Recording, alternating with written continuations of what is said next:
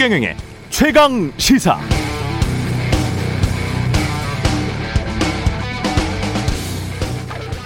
네, 여야 가리지 않고 2030 부동층을 공략하기 위한 인재 영입의 열심인데요. 인재 영입 중요하죠. 그러나 두 가지 기억해야 할 점이 있습니다. 지난 대통령 선거들 투표 끝나고 나서 집권하고 나면 그렇게 영입된 인재들이 적재적소에 기용됐는가 아니면 선거용 이미지로만 쓰여졌는가 이미지 정치에만 활용됐던 적이 많았습니다. 왜 그렇게 됐나? 젊고 유능한 민간의 인재를 정치의 행정에 기용할 준비가 안 되어 있었기 때문입니다.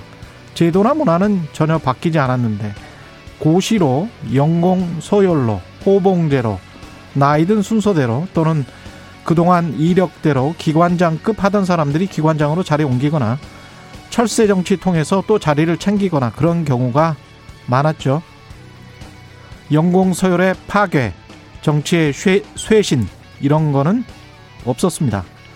삼성전자가 최근 나이와 직급 중심의 연공 서열을 탈피하고 직무나 성과 중심으로 조직을 바꾸겠다. 잘 될지는 모르겠습니다만은 좌우지간 한다고는 합니다. 대대적인 인사제도 개편을 통해서 공이 있는 곳에 상을 주는 신상 필벌의 원칙을 도입하겠다. 이런 제도 문화들이 오히려 정치권, 행정조직, 공공기관 등이 먼저 일해야 되는 거 아니냐 이런 생각이 드네요. 빈부격차가 세대 갈등으로까지 이어진 이유도 한번 생각해 보면 2030 청년 세대 관점으로만 보자면 지금의 5, 60대가 물론 의도하지는 않았겠지만 중장년층은 부동산 주식 폭등하면서 자산 형성도 잘 해먹었죠. 직장에서는 간부로 임원으로 대접받는데 능력 있는 어른은 별로 없는 것 같다. 이게 2030 청년 세대 관점 아닙니까? 나이로 가르지 말고 능력과 실적을 기준으로 좀 더 많은 기회를 갖도록 하자는 게 공평하게 좀 더 많은 기회를 갖도록 하자는 게 합리적이라면 거기에 동의한다면 공적 조직들부터 정치부터 변해야 합니다. 그래야 많이 빨리 바뀔 수 있습니다. 네, 안녕하십니까. 12월 1일 세상에 이익이 되는 방송 최경령의 최강시사 출발합니다. 저는 KBS 최경령 기자고요. 최경령의 최강시사 유튜브에 검색하시면 실시간 방송 보실 수 있습니다. 문자 참여는 짧은 문자 50원, 긴 문자 100원이 드는 샵 9730 무료인 콩 어플 또는 유튜브에 의견 보내주시기 바랍니다. 오늘 1부에서는 대선 후보 출마 선언한 손학규 전 바른미래당 대표 만나보고요. 2부에서는 권성동의 정치공법, 국민의힘 권성동 의원 만납니다.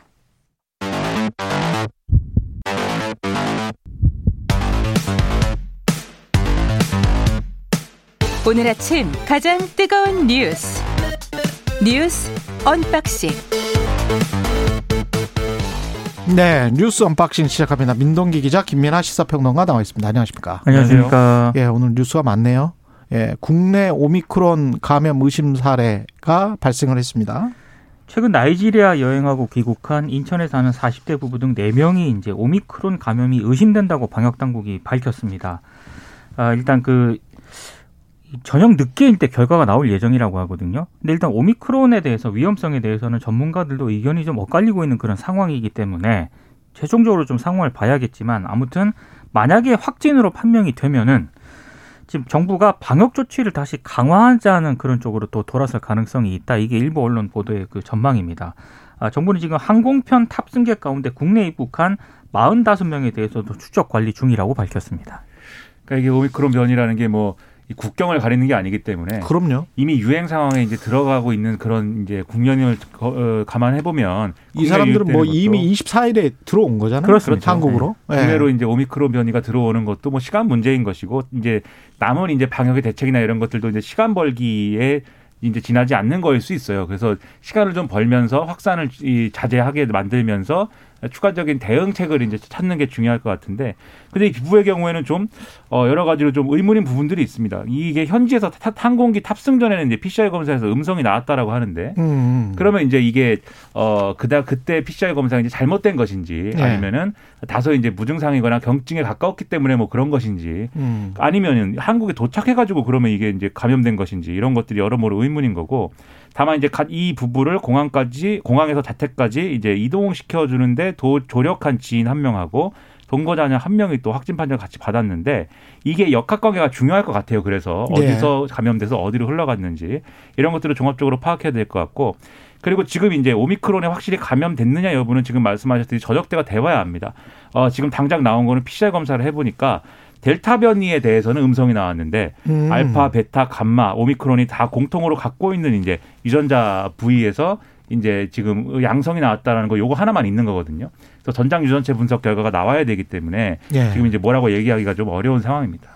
어, 오미크론에 관해서 바이든 대통령이 이야기했듯이 공포를 가질 필요는 없을 것 같습니다. 그렇습니다. 예, 이야기가 너무나 다양하게 나오고 있고 지금 화이자 CEO 이야기하고 바이온 바이오엔텍이라고 해서 그 모더나 사 화이자사와 화이자랑 같이 네, 같이. 하고 네. 있는 그러니까 모더나사의 CEO는 좀 위험한 것 같다라고 이야기를 하고 있고 바이오엔텍의 CEO는 충분히 지금 현재 백신으로도 막을 수 있다. 부스터 샷만 맞으면 된다. 뭐 이렇게 이야기를 하고 있고 이그 그 뭐죠? 저 다른 백신을 맞았던 저 오스포 옥스포드 대학이죠.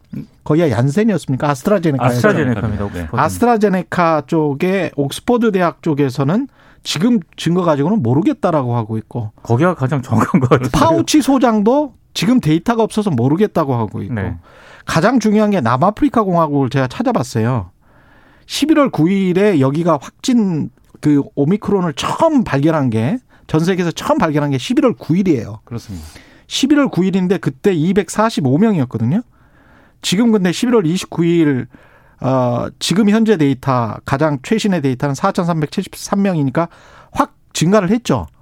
근데 사망자가 7일 평균 34명이었는데 11월 29일 현재 하루 사망자 25명이에요. 그러니까 사망자는 변동이 없다고 봐야 돼요. 그거는 아직 판단이 좀 어렵습니다. 그렇죠. 왜냐하면 예. 사망자는 수주 정도 걸립니다. 그렇죠. 네. 후행성 예. 지표이기 후행성 때문에 지표입니다. 예. 확실하게 이제 좀 진행 정도를 봐야 되고 바로 사망하는 게 아니라 그렇습니다. 중증으로 간 다음에 사망하는 것이기 때문에 이걸 예. 종합적인 지표 판단이 필요해서 그걸 감안하고 봐야겠죠. 그러니까 바이든 대통령 얘기처럼 음. 그 불필요한 공포를 가질 필요는 없는 것 그렇습니다. 같습니다. 그래서 또 현지의 의사들은 뭐라고 하는지 좀 찾아보니까 남하고 많이 찾아보셨네요. 많이 찾아봤어요. 그래서 알려드리려고 그 공포를 가지실 필요는 없다. 우리처럼 이제 대한의사협회가 있을 거 아닙니까 남아공에도 네네. 남아공의 의사협회 회장인 안젤리크 쿠체 박사는 이렇게 말하고 있습니다.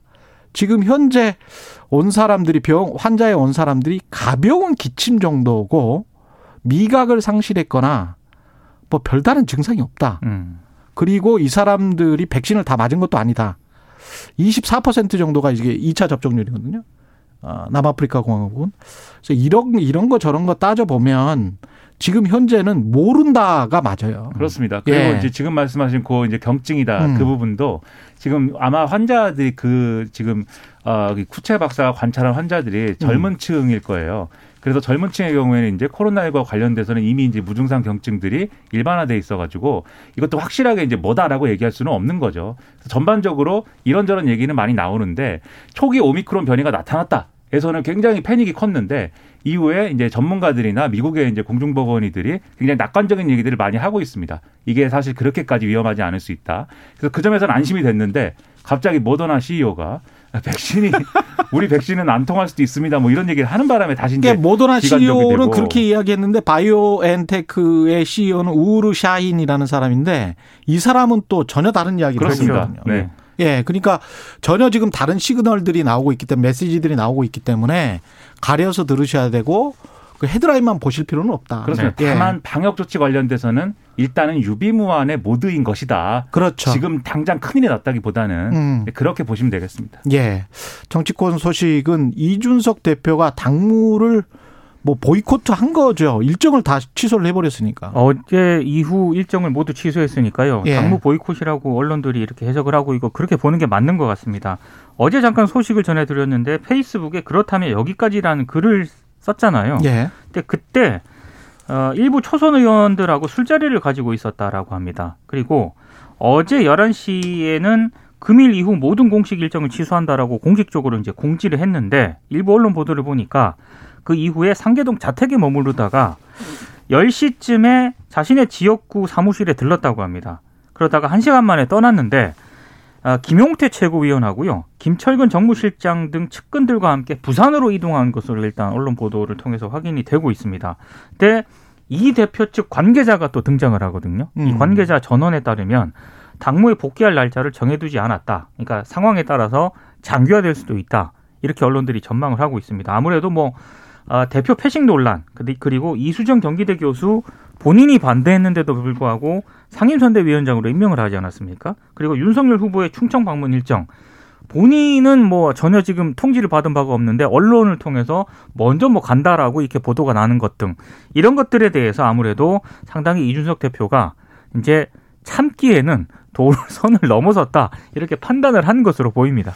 그런데 이게 사실 어제 정리됐어야 될 문제라고 저는 생각을 합니다. 왜냐하면 이것도 이제 뭐 오미크론 변이 같은 건데 이준석 대표가 왜 굳이 당무 거부를 하는지는 지금 모르는 거잖아요. 사실 또. 이게 뭐가 그 발단이 됐는지는 확실치는 않아요. 그렇죠. 그렇죠. 지금 예. 계기가 뭔지를 모르기 때문에 언론 보도도 다 추측만 지금 하고 있는데 그러니까 몇 가지 예. 사건만 추측을 하고 있는 거죠. 예. 그렇습니다. 이건 이준석 대표가 예를 들면 정말 어떤 어, 큰 일이 있으면 정말 이건 내가 당무 거부해야 될 사안이다라는 판단을 했으면 그 입장을 정확히 밝히고 나는 이런 정치적 행동을 한다. 이렇게 갔으면은 논란이 없을 텐데 그게 아니다 보니까 굉장히 혼란스러운 국면인데요. 근데 지금까지 우리가 이제 얘기한 이런 어떤 뭐 이 일정을 뭐 통 보받지 못했다라든지 뭐 원하는 대로 인사가 안 됐다든지 이런 것은 당연히 이준석 대표가 불만을 가질 수 있고 윤석열 후보와 선대위에서 이준석 대표를 패싱했다는 게 제가 봐도 이제 그 그런 것이 확실하지만 과연 당무를 거부할 정도의 대표가 당 대표가 당무를 거부할 정도의 어떤 사유가 되느냐 그건 전 상당히 의문이거든요. 그렇죠. 그래서 어제 끝났어야 될 일인데 이렇게 장기화되고 있는 것은 국민의힘 입장에서는 유권자들 보기에 상당히 이건 정말 어 좀 어려운 그런 상황인 것이고 근데 이런 상황을 좀 갈등을 치유하고 뭔가 수습을 하려면 이준석 대표도 대표지만 윤석열 후보가 자기 역할을 좀 해야 되지 않겠습니까? 음. 근데 어제 이제 기자들이 물어봤어요. 어제 이제 충북 청주 가서 어, 이 2차 전지 관련 기업에 윤석열 후보가 갔는데 기자들이 물어봤습니다. 이준석 대표 패싱 논란 원인이 뭐라고 생각하느냐라고 그랬는데 잘 모르겠다라고 했고요.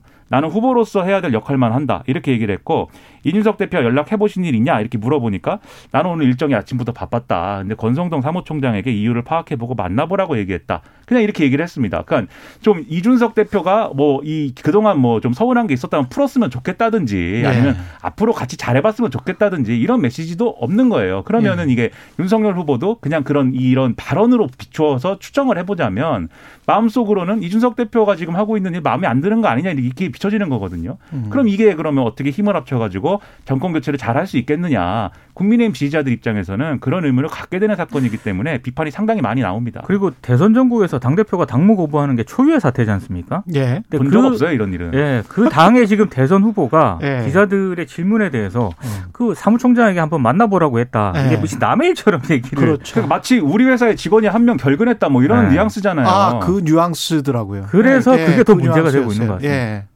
그러니까 둘 간에 뭔가 굉장한 그 내적 갈등이 분명히 있는 것 같은 그렇습니다. 그런 모양새예요. 예. 뭔가 좀 서로 지금 기분이 나빠 있는 거예요. 근데 윤석열 캠프 쪽에서는 또 이렇게 의심을 하더라고요. 예. 제가 아까 김민하 평론가가 얘기했지만 이게 당무를 거부할 지금 사안이냐라고 얘기를 하면서 결국에는 김종인 전 위원장을 끌어오기 위한 국민의힘 상황을 음. 갈등의 어떤 첨예화 상태로 만들려고 일부러 저러는 거 아니냐라고 의심을 하기도 합니다. 근데 이준석 대표처럼 머리 좋은 사람이 뭔가 다른 게 없이 다른 카드 없이 저런 행동을 할까 그런 생각은 듭니다. 그러니까 우리가 모르는 다른 일이 있을지도 몰라요. 그렇죠. 뭔가 예. 그래서 밝히지 않는 뭔가가 있을 뭔가 수도 있는데 있을 있을 가능성이 저는 높다고 봅니다. 그렇다면 빠른 입장 예. 표명을 해야 갈등을 풀 수가 있는 것이지 다들 이렇게 그냥 뭐 시끄럽기만 하고 음. 어, 뭐 이런 일일 것이다, 저런 일일 것이다 추측만 해서는 문제가 풀리지 않으니까 음. 빨리 정리를 하는 게 필요할 것 같습니다. 언론들도 답답하니까 뭐 김무성 전 대표의 옥새 파동 뭐 이런 것까지 끌어와서 기사를 쓰더라고요. 네. 언제적 얘기겠습니까? 네. 부산에 예. 가서 이제 또 그러는 건데. 알겠습니다. 예. 뒤에 손학규 대표가 좀 시간을 좀 달라라고 해서 예. 여기서 좀 마무리를 좀 당연히 해보겠습니다. 비켜드려야죠. 네. 뉴스 언박싱 민동기 기자 김민하 평론가였습니다. 고맙습니다. 고맙습니다. KBS 1라디오 최경영의 최강시사 듣고 계신 지금 시각은 7시 35분입니다. 오늘 하루 이슈의 중심. 당신의 아침을 책임지는 직격 인터뷰. 여러분은 지금 KBS 1라디오 최경영의 최강 시사와 함께하고 계십니다. 네, 손학규 전 바른미래당 대표가 대선 출마를 선언했습니다. 대선 얼마 남지 않은 상황에서 대통령제 폐지하자. 이 이게 첫 일성입니다. 어떤 비전을 가지고 나오셨는지 대선 구도에는 어떤 영향을 미칠지 손학규 전 바른미래당 대표 나와 계십니다. 안녕하세요. 예, 안녕하십니까. 예. 손학규라는 이름보다는 만덕산이라는 별칭이 어, 어, 그 반가워하실 분들도 계실 거고 기억하시는 분들은 뭐 대부분이겠죠. 어떻게 지내셨습니까? 놀았습니다. 아 노셨어요. 그 뭐 하셨어요? 사일오 총선 예. 뒤에 예. 모든 걸 사일오 총선 때 저 총선 지원하고 예. 끝나고서는 산에 다니고 아. 또책 보고 예. 어, 그리고 친구들하고 막걸리 마시고 예. 또 제가 경기도 인사 처음에는 골프를 쳤었는데 예. 뭐 후에는 안 쳤는데 여하튼 17년 동안 안 치고 골프채까지 없어져 버렸거든요. 예. 먼저 뭐 친구들하고 골프도 좀 치고 음. 그렇게 완전히 놀았습니다. 이 예. 정신은 완전히 떠났다 이렇게 생각하고요. 근데 왜 다시 돌아오셨어요? 지금 대선판 진행되는 걸 보면서 야 이거 어떻게 나라가 이렇게 가지? 어.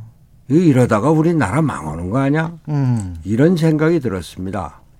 뭐 대선판에서 인신공격 맡아도 음. 또그 다음에 뭐 정책이라고 내놓는 게 포퓰리즘. 그런데 더 심각한 것이 아니 대통령 선거인데 우리나라의 미래를 결정하는 선거인데 어떻게 권력 구조에 대한 얘기가 하나도 없지? 이번 대선에서는 개헌이라는 개자도 나오질 않았습니다. 주요 후보들 사이에서. 예, 군수 후보들은 나왔죠. 예. 그런데 군수 후보가 문제가 아니죠. 예. 그럼 우리나라가 지금 대통령제로 인한 폐해가 이렇게 극심한데 음. 아니 윤석열 후보가 어떻게 나왔습니까? 대통령제 때문에 만들어진 후보입니다. 음. 여하튼 앞으로 이런 불행한 대통령, 감옥 가는 대통령, 지금 대통령 후보 둘이 그 내가 되면은 당신 감옥 가 이러고 있는 형편 아닙니까? 예. 그 더 이상 불행한 대통령, 감옥 가는 대통령을 만드는 이런 제도는 우리가 다시 검토를 해야 되는데 여기에 대한 검토나 담론이 전혀 없어요. 음. 제가 정치를 15년 하고 아니 저 그 정치를 30여 년 하고 대통령 하겠다고 생각한 게 벌써 15년 됐습니다. 세 번씩이나 대통령 출마하셨죠? 출마를 뭐 출마는 못했지만 경선에서 안 됐죠. 그나마 모든 걸 다 놓고 있다가 음. 불과 한 일주일 남겨놓고 심각하게 생각했습니다. 근데 이제 대통령 선거가 석 달 남았는데 안 되겠다. 나라도 나서서 음. 되건 안 되건은 둘째치고 음.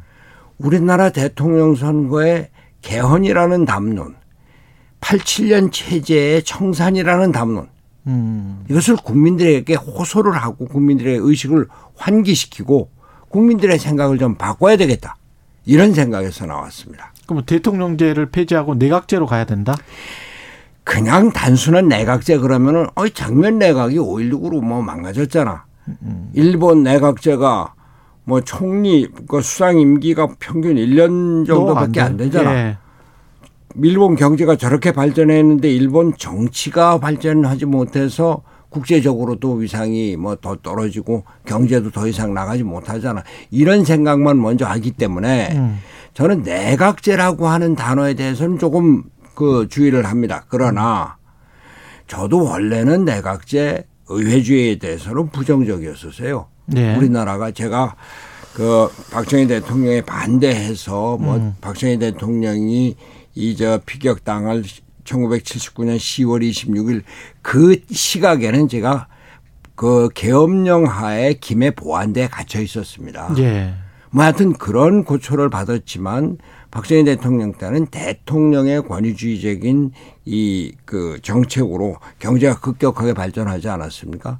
그러나 지금 우리가 민간이 이렇게 발전하고 기업이 세계적인 기업이 되고 이런데 대통령제가 앞으로 끌고 나갈 수 있는 건 없고 음.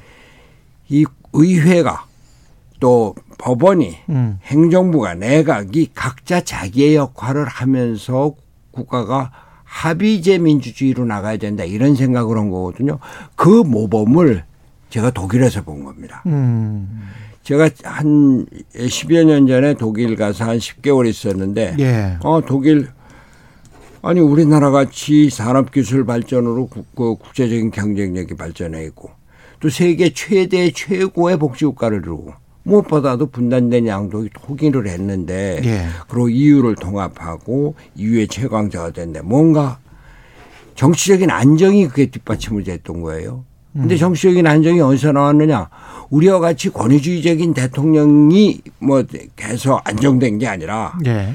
합의제 민주 그 여러 정당이 연립 정부를 만들어서 음. 그래서 합의제 민주주의를 해서 연립 정부를 만들면은 다른 정당의 정책을 그 제1당이 수용을 해야 되거든요. 예. 뭐 한만 가지 말씀을 드리면 메르켈이 탈원전 정책을 선포해서 탈원전으로 나가고 있는데 탈원전은 워낙 녹색당의 정책이었습니다. 예. 녹색당이 3인당하고 연정을 하면서 3인당 정책이 됐다가 음. 3인당과 김인당 대연정을 하면서 메르켈이 그 정책을 받아들인 거거든요. 예.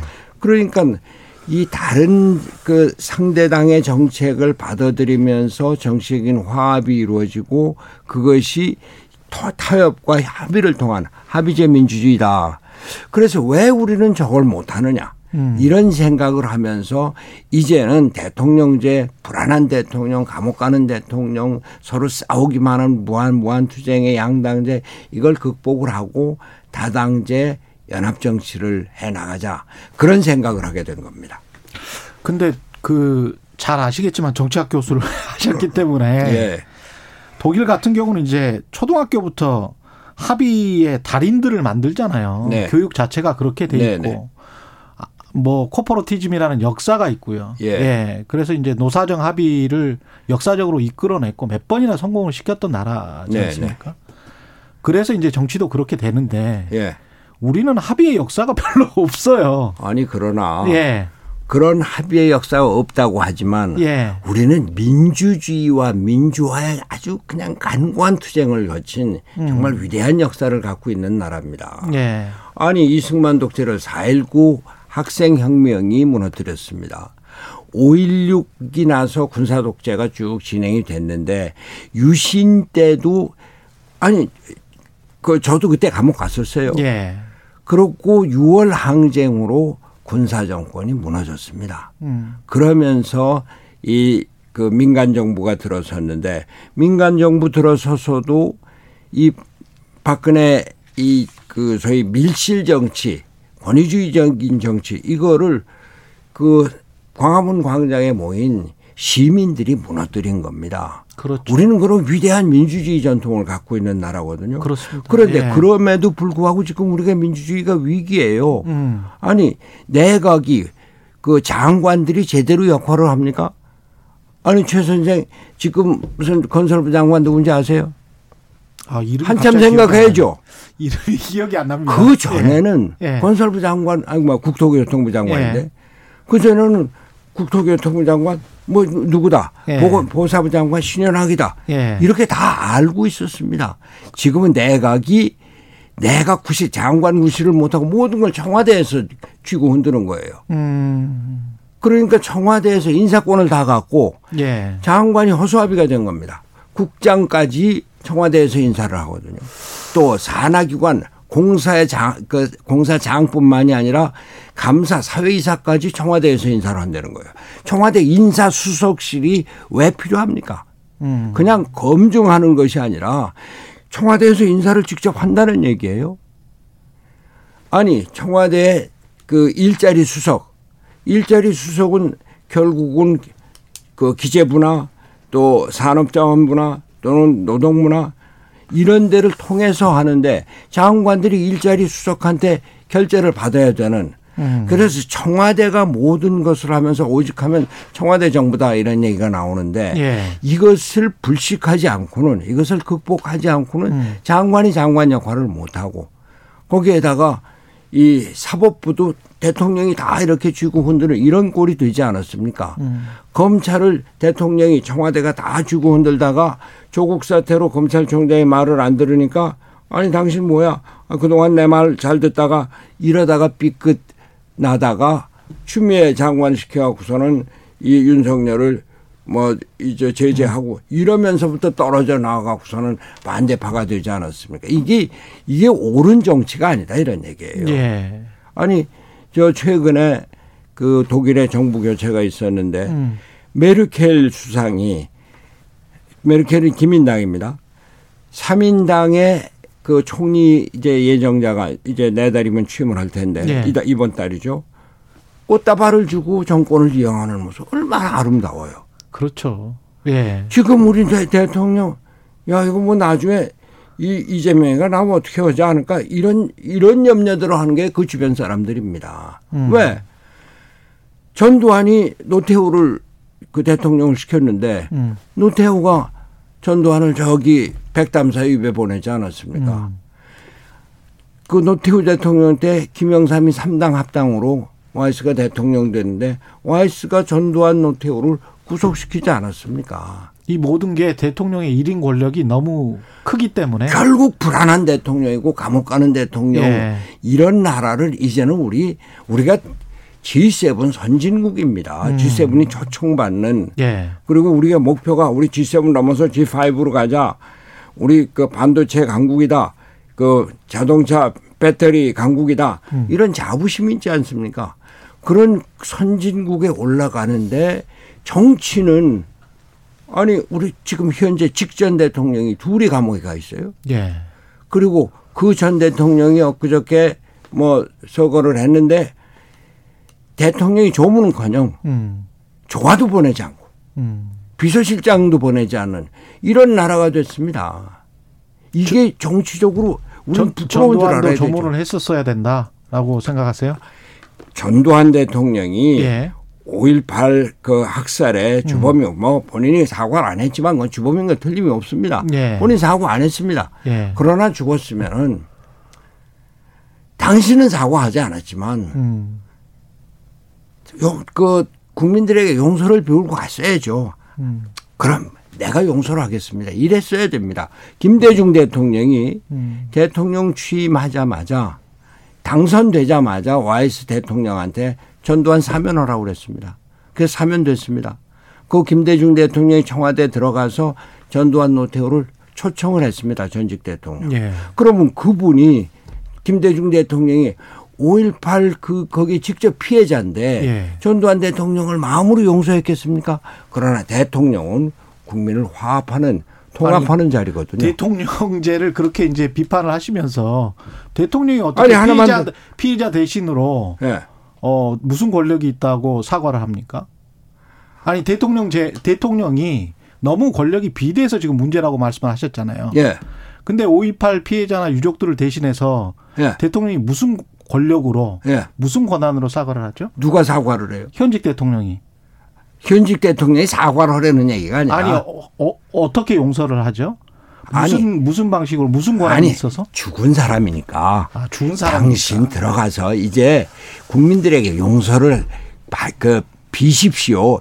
이렇게 기도하는 마음으로 죽은 사람에게 그렇죠. 예. 사람이 죽었는데 아니 노무현 대통령도 예. 전두환 대통령을 두 번이나 청와대 초청했습니다. 예. 저는 딴 게 아니라 예. 이제 우리 대통령이 통합하는 대통령이 되고 음. 편 가르는 대통령이 되지 말자. 아니 대통령제를 폐지하신다면서요. 아니 그러니까 대통 지금 대통령이 막강한 권한을 갖고 있기 때문에 예. 국회의원들 중에 많은 사람들이 음. 내각제나 초- 그 독일식의 총리 민주주의를 생각하는 분들이 있지만 말을 못 꺼내는 겁니다. 음. 대통령이 나서서 내가 이제 우리나라 체제를 바꾸겠다. 어? 필요하면은 내 임기 단축해서라도 하겠다. 이러면은 국회의원들이 자 좋습니다. 이런 게 나타날 국회의원들이 부지기수다 이런 말씀입니다. 예.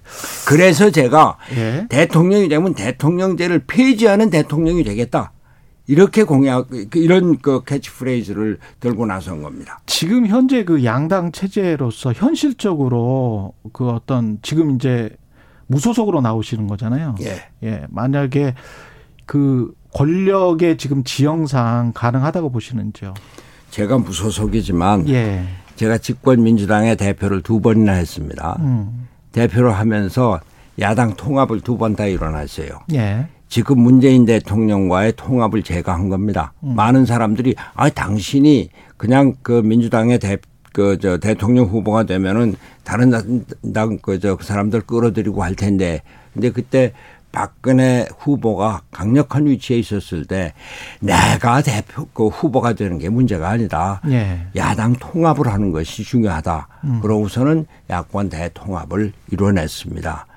이 얘기는 제가 지금 무소속이라는 얘기를 하는 것이 아니라 저는 뭐그 그 민생당 그 소속으로 있었지만 어제 그저께 출마하기 전에 탈당계를 제출하고 당 대표에게 나는 이래서 탈당을 한다 그랬어요. 아, 딴게 아니라. 소속으로 계셨어요. 예, 예. 예. 뭐당 활동은 전혀 안 오고 음. 문제는 제가 무소속이라는 건 것이 나 혼자 나선다고 하지만 예. 제가 대통령이 되면은 민주당 또그그 국민의힘 많은 새로운 사람들이 음. 새롭게 뭉쳐서 새로운 통합의 정치 세력을 형성할 수 있다라고 하는 그런 자신감 때문에 민생당을 버리고 음. 새로운 그 정치 세력을 만들자 이런 생각인 겁니다.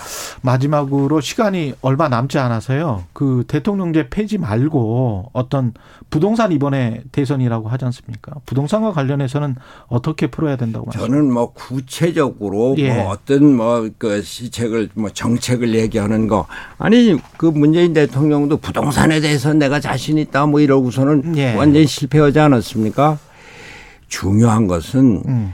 대통령이 시장을 존중해야 된다 얘기입니다. 시장을 존중해야 예. 된다. 예. 시장을 억지로 법으로 규제로 그 억압을 하니까 음. 뭐 어디든지 빠져나갈 구석이 있는 거예요. 빠져나가는 것이 그냥 커져갖고서는 이런 부동산에 피해를 가져왔다. 예. 저는 구체적인 그 정책은 앞으로 뭐 개발을 하겠지만 대통령 선거에서 부동산 정책을 구체적으로 내놓는 음. 것보다도 기본 원칙.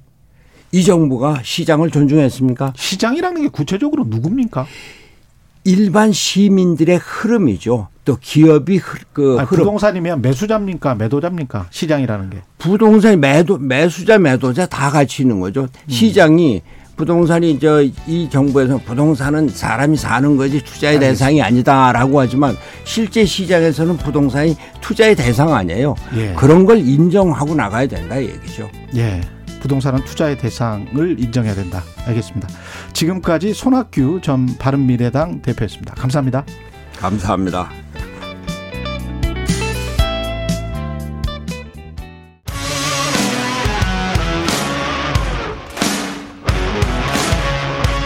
오늘 하루 이슈의 중심 최경영의 최강 시사.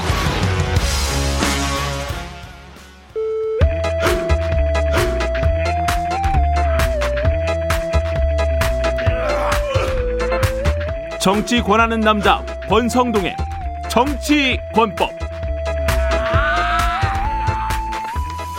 네, 정치 권하는 남자 권성동의 정치 권법 여의도 정치의 뜨거운 현안들 관록의 사선 국민의힘 권성동 의원과 야당의 눈으로 들여다보는 시간입니다. 국민의힘 권성동 의원님, 오늘은 전화로 연결돼 있습니다. 안녕하세요. 예, 안녕하세요. 권성동입니다. 예, 그 당이 좀 약간 안 좋은 상황에서 그래도 연결을 해 주셔서 감사합니다. 지금 저 사무총장이 선대위 종합지원 총괄 본부장까지 하고 계시잖아요. 예, 예. 그 뭐 당연직으로 하는 겁니다. 사무총장이. 아 그렇군요. 예, 예. 예.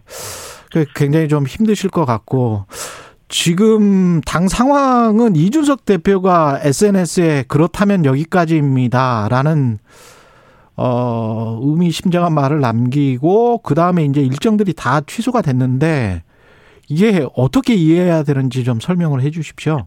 글쎄, 뭐 저희들도 어 굉장히 그런 황당하고 좀 곤혹스러운 그런 상황인데요. 음, 어 우선 이준석 대표께서 왜 그런 어 결심을 하고 그런 결정을 하셨는지 그 이유가 뭔지에 대해서도 저희들이 사실은 잘 파악이 안 되고 있거든요. 예, 그래서 직접 만나 뵙고 예, 어, 어떤 부분이 패식인지 또 어떤 부분에 대해서 섭섭함을 느끼고 계신지 어, 그 이유가 뭔지 또 음. 어떻게 하면 될 것인지에 대해서 일단 대화가 필요하다 이렇게 생각하고 있습니다. 그 노원구 당협 사무실을 찾아갔는데 거기에는 이제 없어서 못 만났다. 예, 오전에 거기에 계신다는 얘기를 제가 듣고. 어, 대표 비서실장을 통해서 듣고 예, 어, 거기 계시리라 생각하고 방문했습니다만은 예, 네, 자리에 없었고 어제 뭐 저녁 뉴스를 보니까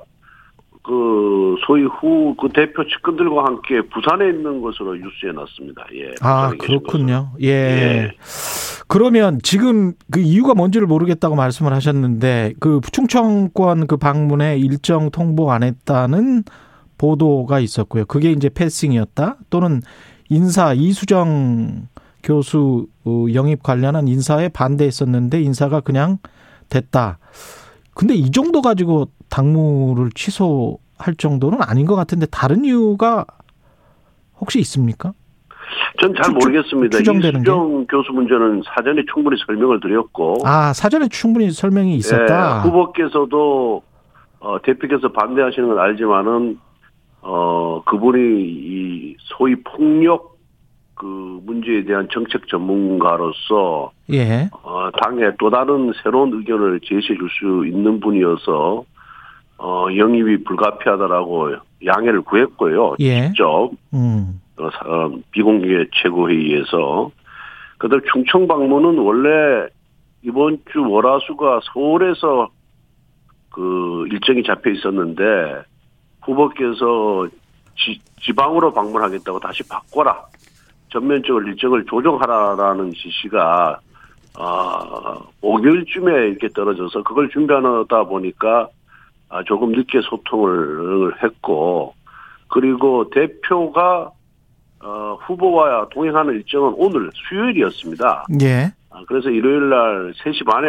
대표가 그 일정을 보고를 받았고요. 음. 어, 그 오전부터 그, 아, 후보가 보고를 받았고, 3시 반에, 일요일 3시 반에, 오후 예. 3시 반에.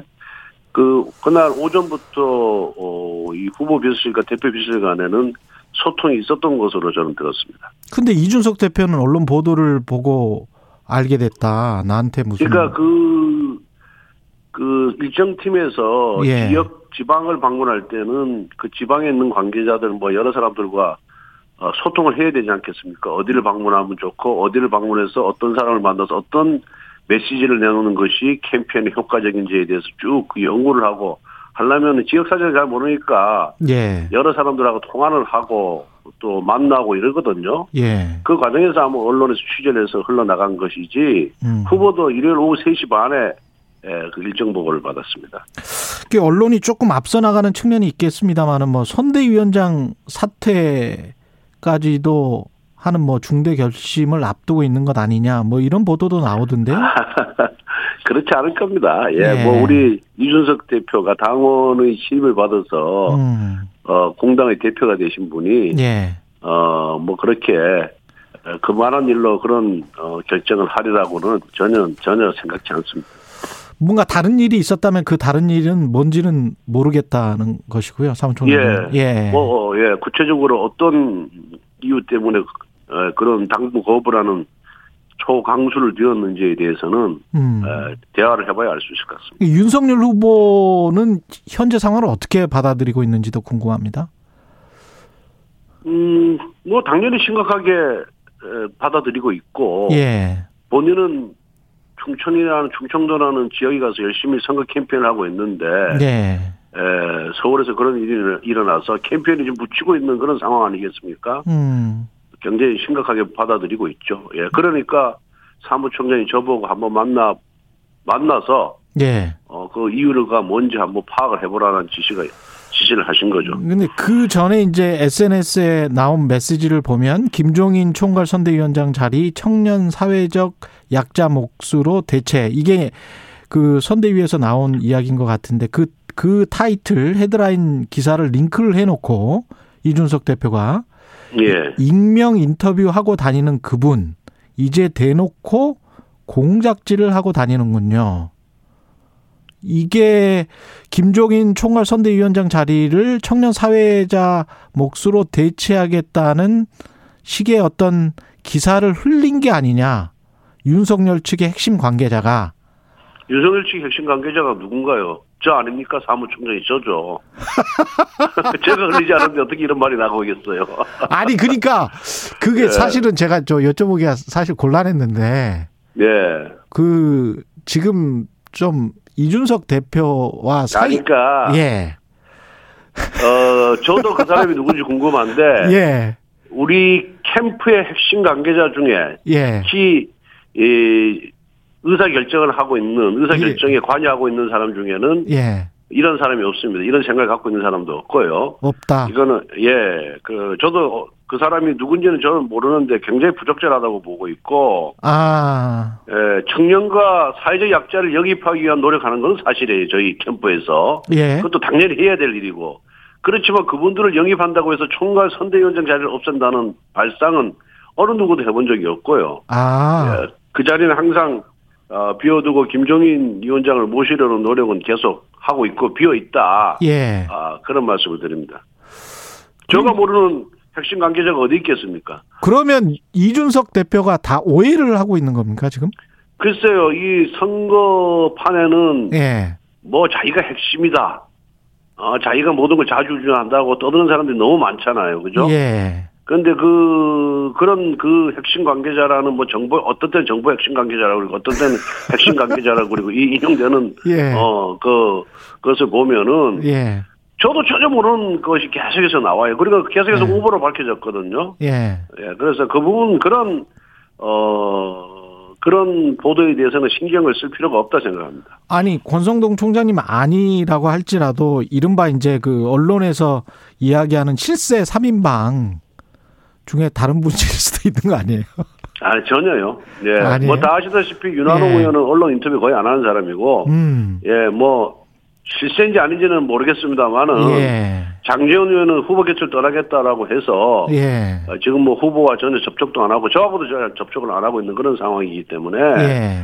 그 사람이 절대 이런 얘기를 한 적이 없고 그 사람이 했으면 제가 이렇게 자신 있게 얘기를 못 하죠. 그렇죠. 저한테 다 얘기가 들어오죠. 예. 그렇죠. 그러면 이게 이 양상이 이준석 대표 입장에서는 이제 김종인 전 위원장을 어떻게든 모셔서 어 그 후보가 잘 되게 돼야 되는데 그렇지 못하는 것에 관한 불만이라고 보- 봐야 될까요? 아니면 글쎄 그 혹시- 한번 뭐 만나서 얘기를 들어보겠습니다. 예. 언제 이제 만나실 뭐그 얘기 이제 그 인터뷰 그, 그 정도 하시고 알겠습니다. 다른 거. 바꿉시다. 이거 뭐 어. 알겠습니다. 이런 식의 인터뷰가 계속되면 이거는 여당용 인터뷰라고 이거 저기 아, 오히려 예. KBS가 비난받습니다. 알겠습니다. 예. 그 저 판세는 어떻게 보십니까? 어, 이번은 뭐, 여론, 각종 여론조사를 보면 알겠지만, 정권 심판, 정권 교체에 대한 여론이 굉장히 높잖아요. 예. 그러니까, 지난 5년간의 민주당 정부의 내로남불, 불공정, 모렴치에 대한 심판 선거가 될 것이다, 이렇게 보고 있고요. 예. 그리고 또, 이재명 후보 자체가 아, 포퓰리스트잖아요. 예. 마치 나라 예산을 국민들이 낸 혈세를 자기 주머니에 쌈주돌처럼 막 쓰겠다고 라는 발상을 어, 아주 뭐, 어, 과감 없이 이렇게, 과감하게 이렇게 발표하는 분이어서, 예. 이런, 어, 미래 세대를 생각하지 않는 인기 영합주의자 이재명과 예. 나라의 미래를 생각하고 청년을 생각하는, 어, 합리주의자 어, 윤석열이 저는 대결이 될 것이다. 이렇게 생각을 하고 있고요. 뭐, 네. 승부 자체는 우리는 초박빙으로 전개될 것이라고 전제를 하고 예 선거 준비와 선거 캠페인을 벌일 그럴 어, 생각이고요. 일단 어 이런 정권 단순한 정권 교체에 그치지 않고 예. 어 앞으로 윤석열이 집권했을 경우에 대한민국이 어떻게 정상화될 것이고 음. 어떤 방향으로 전개가 되고 그리고 어떻게 재도약할 수 있을 것인지에 대한 비전과 음. 정책을 제시하는 아, 그런 선거제를 준비하고 있습니다. 그 지난 3주 동안 컨벤션 컨벤션 효과가 좀 사라지면서 이 여론조사 수치를 보면은 많이 붙었다라는 그런 분석이 나오고 있는데 그, 거기에는 동의하십니까? 글쎄 뭐 100일 가까이 남은 상황에서 지금의 여론조사 결과가 그렇게 큰 의미는 없는데 예. 어 뭐 여론조사 기간에 따라서 또 여론조사 문항에 따라서 지지율에 에, 약간의 차이는 있지만은 음. 어, 모든 여론조사에서 지금 윤석열 후보가 어, 승리하고 있잖아요. 앞서고 있잖아요. 예. 그래서 뭐 우리는 그런 앞서고 있는 데서 뭐 자만하지 않고 예. 어, 항상 아 이거는 이번 선거는 어, 3, 4% 내의 싸움이다. 라는 전제하에서 음. 어좀좀 더 낮은 자세로 최선을 다하려고 하고 있습니다. 핵심은 또 이제 2030 왜냐하면 이제 50대 60대 이상에서는 확실히 앞서고 있는 것 같고요. 계속. 그다음에 40대에서는 이재명 후보가 강세인 것 같고 이게 세대 대결이 되- 되고 있는 양상인데 예. 결국은 이제 부동층이 제일 많은 곳은 모든 여론조사가 2030이거든요.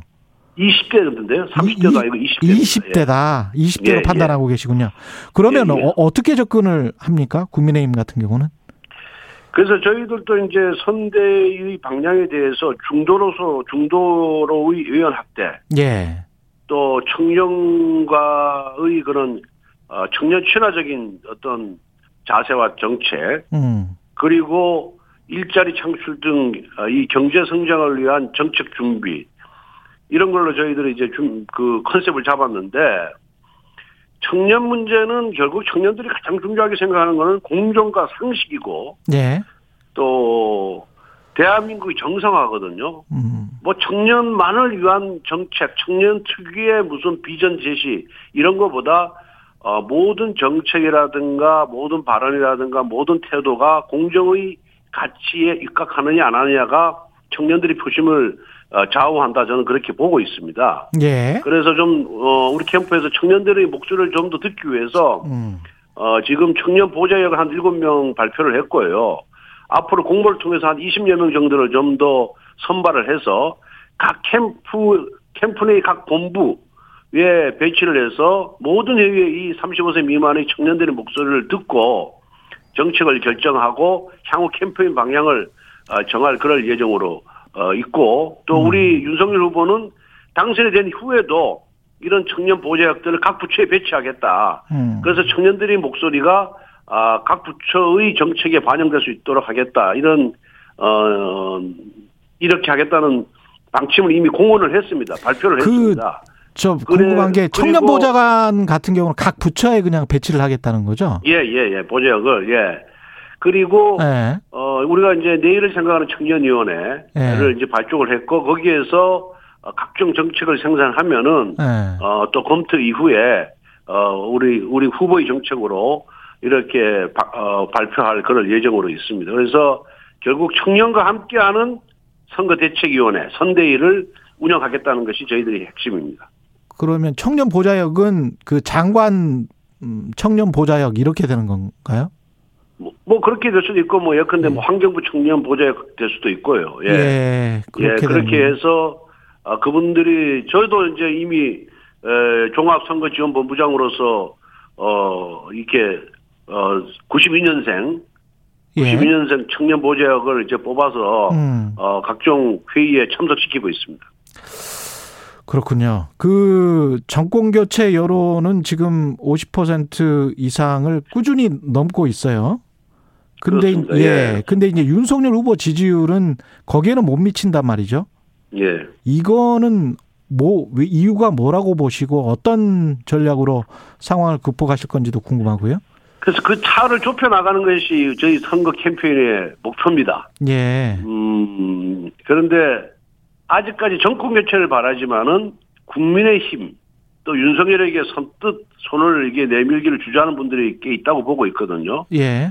결국 저희들의 그런 선거 캠페인 방향, 정책 방향이 어, 좀 더 중도 지향적이 되어야 된다. 음. 그리고 이 중도 인사와 합리적 진보 인사를 어떻게 아우르고 어, 같은 배에 태울 것이냐에 대해서는 어, 후보께서 또 우리 국민의힘이 좀더 음. 진정성 있게 그분들의 마음을 얻기 위한 노력을 해야 된다 이렇게 생각을 하고 있고요.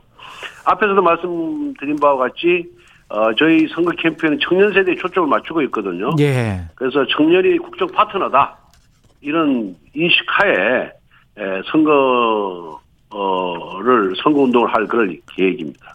지금 주- 이른바 이제 중도층 인사를 영입하려고 하는 노력은 계속 하고 계실 텐데 뭐 가닥이 잡힌 게 있습니까 혹시? 어 인사 영입한다는 것이 뭐 그렇게 쉬운 것이 아니기 때문에 예. 예, 계속해서 저희들이 이제 어 이제 영입위원회도 이제 가동을 할 것이고 음. 또 소위 말해서 어 어- 어떤 분들이 우리 당에 합류했을 때 효과가 날 것이냐 또 도움이 될 것이냐 또 국민들에게 에, 국민들을 위한 정책 마련에 도움이 될 것이냐에 대해서 어 소위 뭐 저 뭐라 하죠 그, 그 저기 뭐요? 인사 정부에서 인사를 담당했던 분들 그러니까 수많은 인사 인재 풀을 알고 있는 사람들을 예. 저희들이 조만간 영입을 해서 아.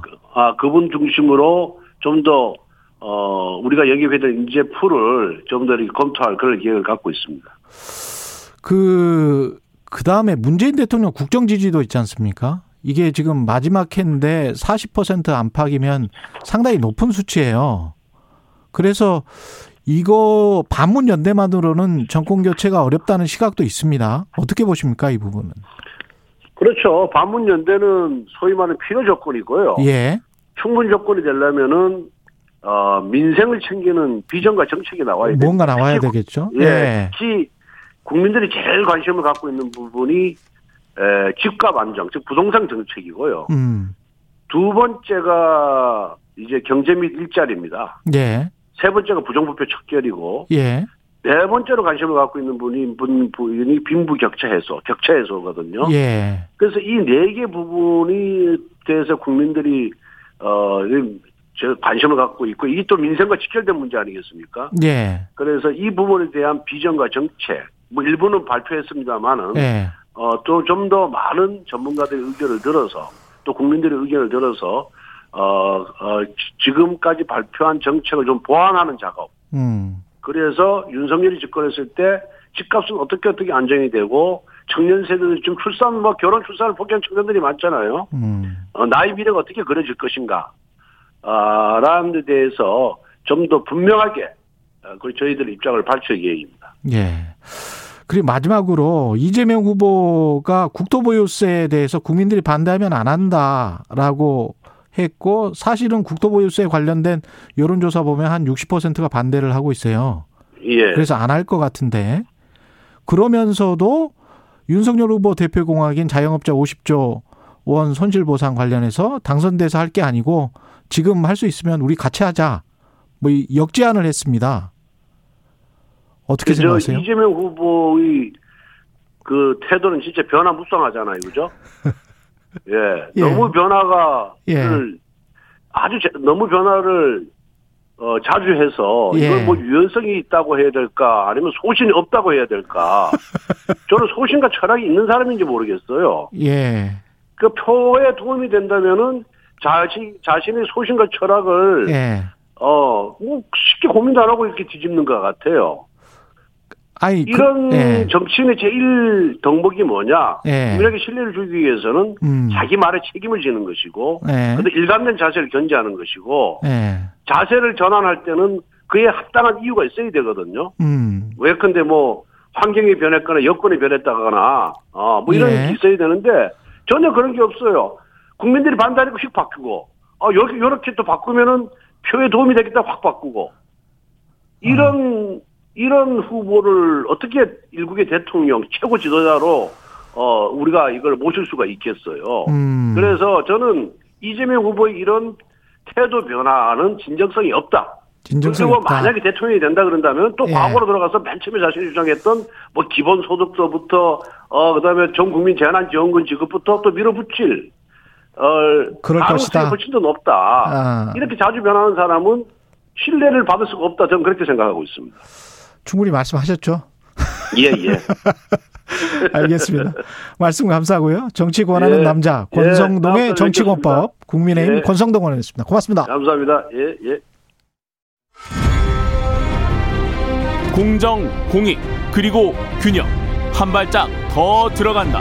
세상에 이익이 되는 방송. 최경영의 최강 시사.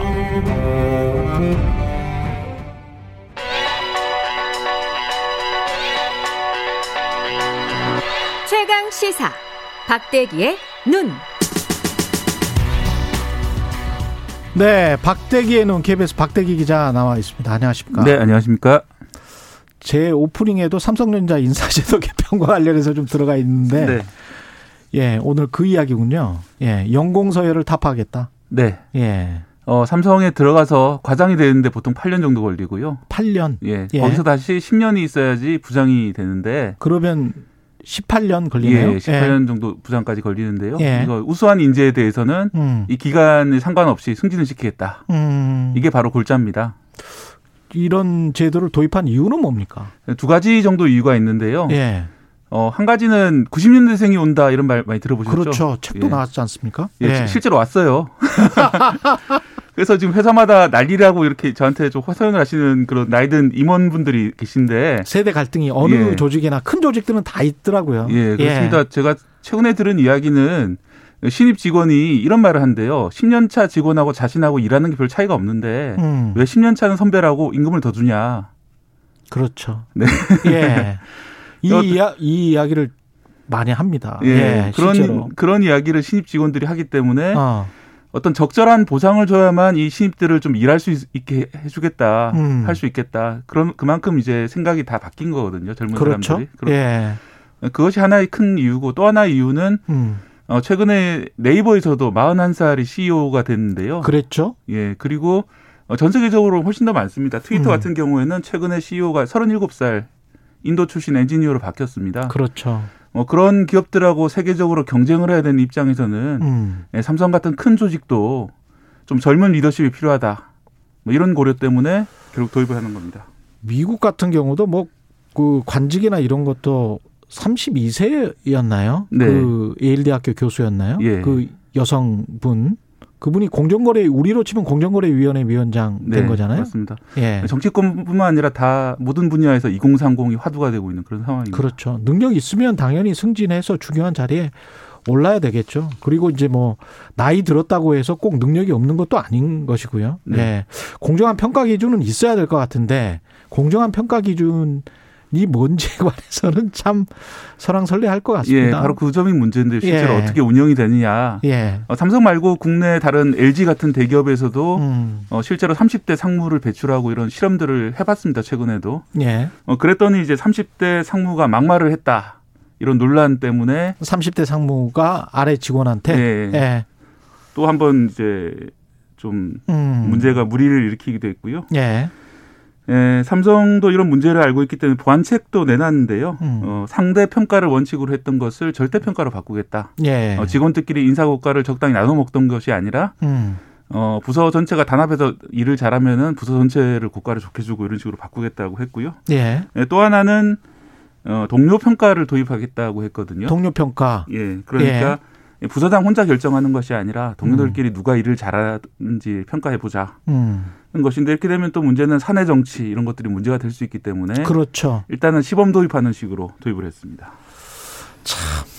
동료 평가도 한국적인 문화에서는 쉽지가 않고 한국적 문화라는 게 또 장유 유서의 문화도 있고 우리가 유교를 네. 영향을 많이 받았기 때문에 쉽지 않을 것 같고요. 정규직 비정규직 문화도 좀 있고 예. 그래서 이게 이런 인사 제도 변화가 과연 가능할까 이런 얘기가 있고요. 예. 실제로 스타트업 기업 같은 경우에는 음. 이 장유유서나 이 직급별로 나눠지는 걸 타파하기 위해서 서로 상호 존댓말을 쓰도록 하고 호칭을 네. 그리고 예. 예. 를 들어서 제가 이제 최경영님 이러면 예. 선배는 저한테 이제 박대기님, 대기님 이렇게 서로 님자를 붙여가지고 존칭을 하자. 뭐 대기님, 경영님. 네, 대기님, 예. 경영님 이렇게 예. 하자 이런 문화들이 많이 나오고 있는데 예.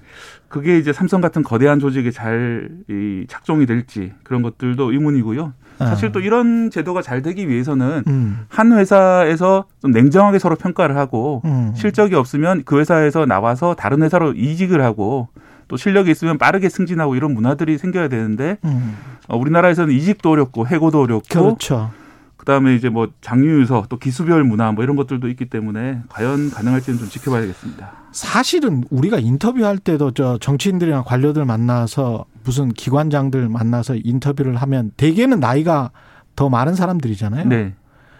그 정말 존댓말 하면서 인터뷰를 날카롭게 한다는 게 굉장히 어렵고 네. 서양에 있는 기자들도 어떻게 그런 존댓말로 날카롭게 인터뷰를 할 수 있냐라고 역으로 물어보더라고요. 진짜 힘들어요. 이 언어 네. 습관이라는 게. 그래서 이게 언어부터 평등해지지 않으면 이게 쉽지 않기는 합니다. 근데 현- 현실적으로 이게 너무 오래돼서 이게 가능합니까? 어떻게 보십니까?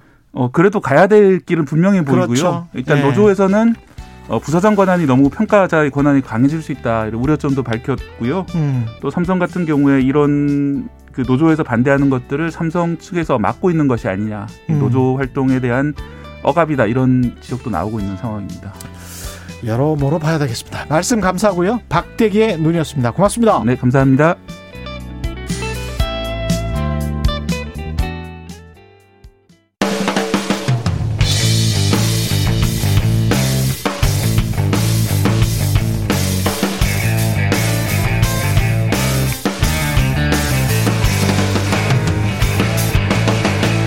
최경영의 최강 시사.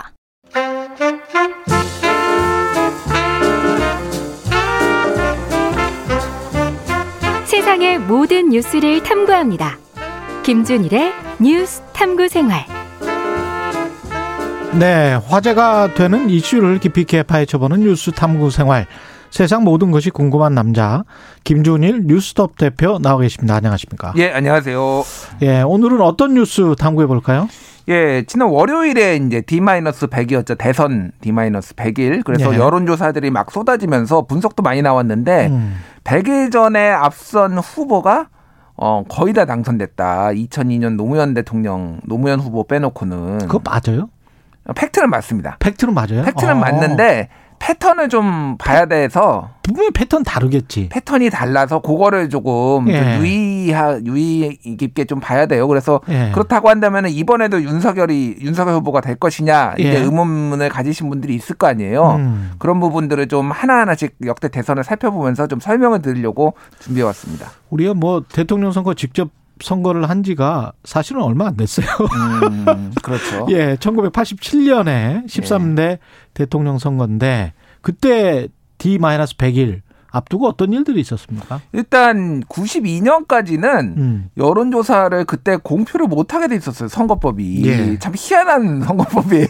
별 선거법 다 있었어요. 예. 예. 지금 선거법도 그다지 뭐 음, 그 예. 문제가 많죠. 어쨌든 예. 근데 그래서 지금 87년하고 92년 같은 경우에는 음. 선거가 끝난 뒤 공개되거나 뭐 위법을 무릅쓰고 공개하거나 막 이런 것들이었어요. 그래서 이때 이제 갤럽이 한국 갤럽이 제일 오래됐잖아요. 예. 주로 이제 갤럽 거를 인용을 할 텐데 당시에 선거를 끝나고 2개월 뒤에 그러니까 어 선거비 끝나고 한국갤럽이 공개한 거를 보면 2개월 전 지지율을 보면은 노태우 39, 김대중 24, 김영삼 21, 김종필 17. 어, 비슷하게 나왔네. 그냥 그대로 나왔어요. 예. 그대로. 그러니까 이때 기억하실지 모르겠는데 막판에 이제 그 음. 칼기 어, 폭파 사건이? 있어. 김현희 맞다.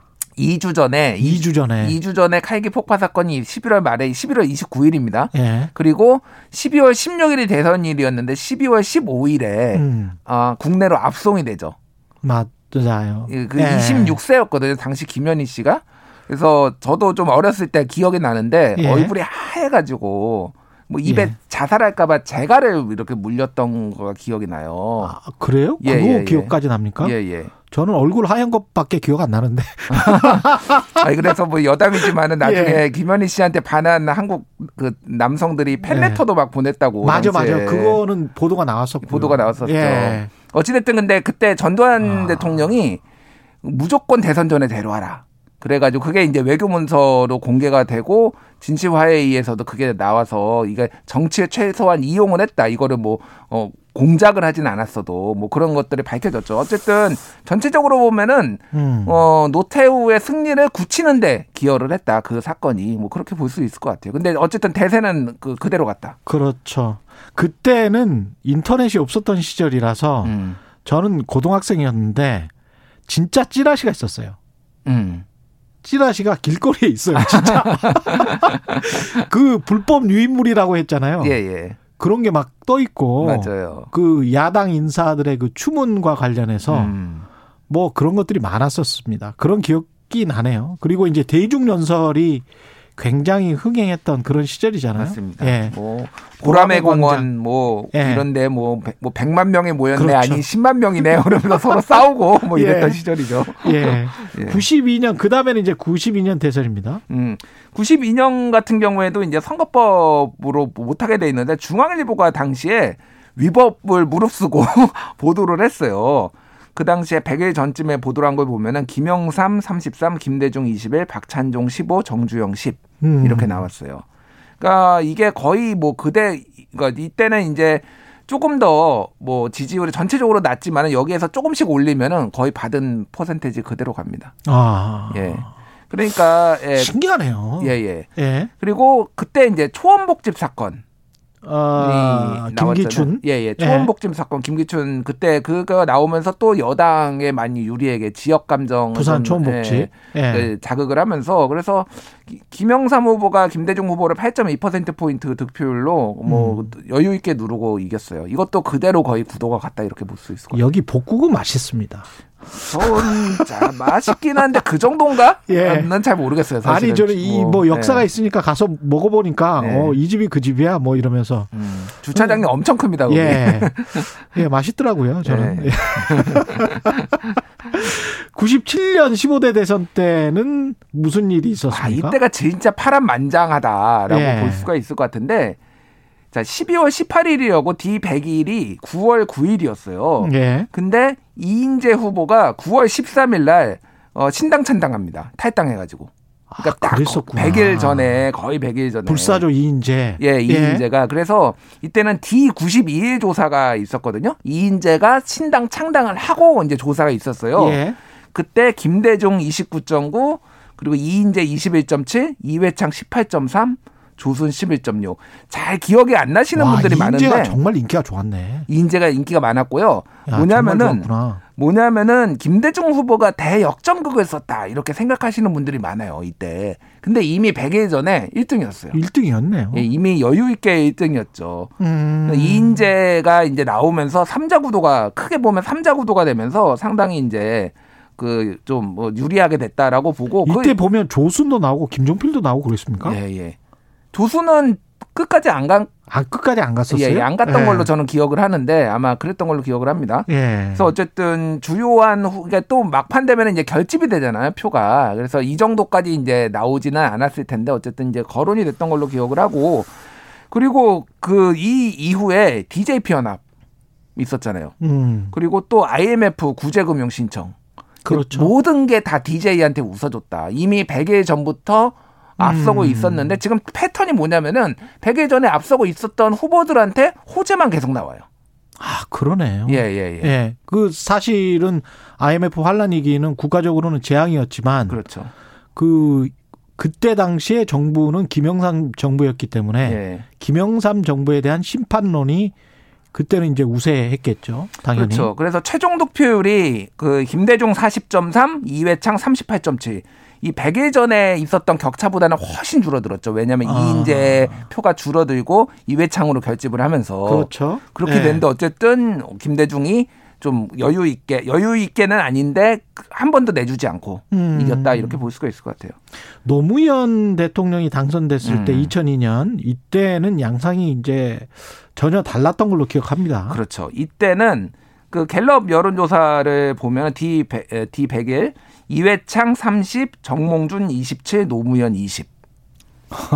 그러니까 이거는 예. 도토리 키재기라고 하기는 그렇고 고만고만하게 큰 표 차이가 안 나게 쫙 세 명이 섰다라는 거예요. 이때는 이회창 후보가 앞서 있었군요. 앞서 있었어요. 예. 그러니까 이게 이제 역전패를 당했다, 역전승을 했다 이런 얘기가 나오는 건데 예. 이 여기에서 보시면 알겠지만 뒤에 박근혜 후보하고의 차이가 뭐냐면은 이회창이 그 압도적으로 앞선 게 아니에요. 근데 정몽준 노무현을 합치면은 거의 47%잖아요. 지금 27, 20 해가지고. 예. 근데 이회창은 30밖에 안 된다. 음. 그러니까 이게 많이 앞서야지 여유 있게 앞서야지 이게 승리를 하는데 당시에 앞섰지만 상당히 불안하게 앞섰고 단일화라는 변수가 이제 크게 작용을 한 거죠. 예. 그래서 이뭐 11월에 단일화를 합니다. 음. 그러니까 그때 이제 뭐 이겨버린 거죠. 그리고 어. 마지막에 이제 파기 그 정몽준 후보가 대선 하루 전날에 이제 단일화 파기 선언을 했지만은 오히려 지지층 결집 효과가 있었다라는 거고 이때는 그 김대중 정부의 인기가 안 좋았잖아요. 근데 경제는 나쁘지 않았어요. 그러니까 음. 이게 좀 2007년하고 차이다라고 볼 수 있을. 것 같아요. 예. 2002년 월드컵으로 막 뭔가 좀 이렇게 나라도 그렇죠, 붕 그렇죠. 떠 있고 예. 막 그러면서 전체적으로 보면은 음. 뭐 이제 김대중 정부 심판론도 있었지만은 음. 정권 그러니까 전 경제가 나쁘지 않으니까 그렇게 강한 심판론이 있지는 않았다.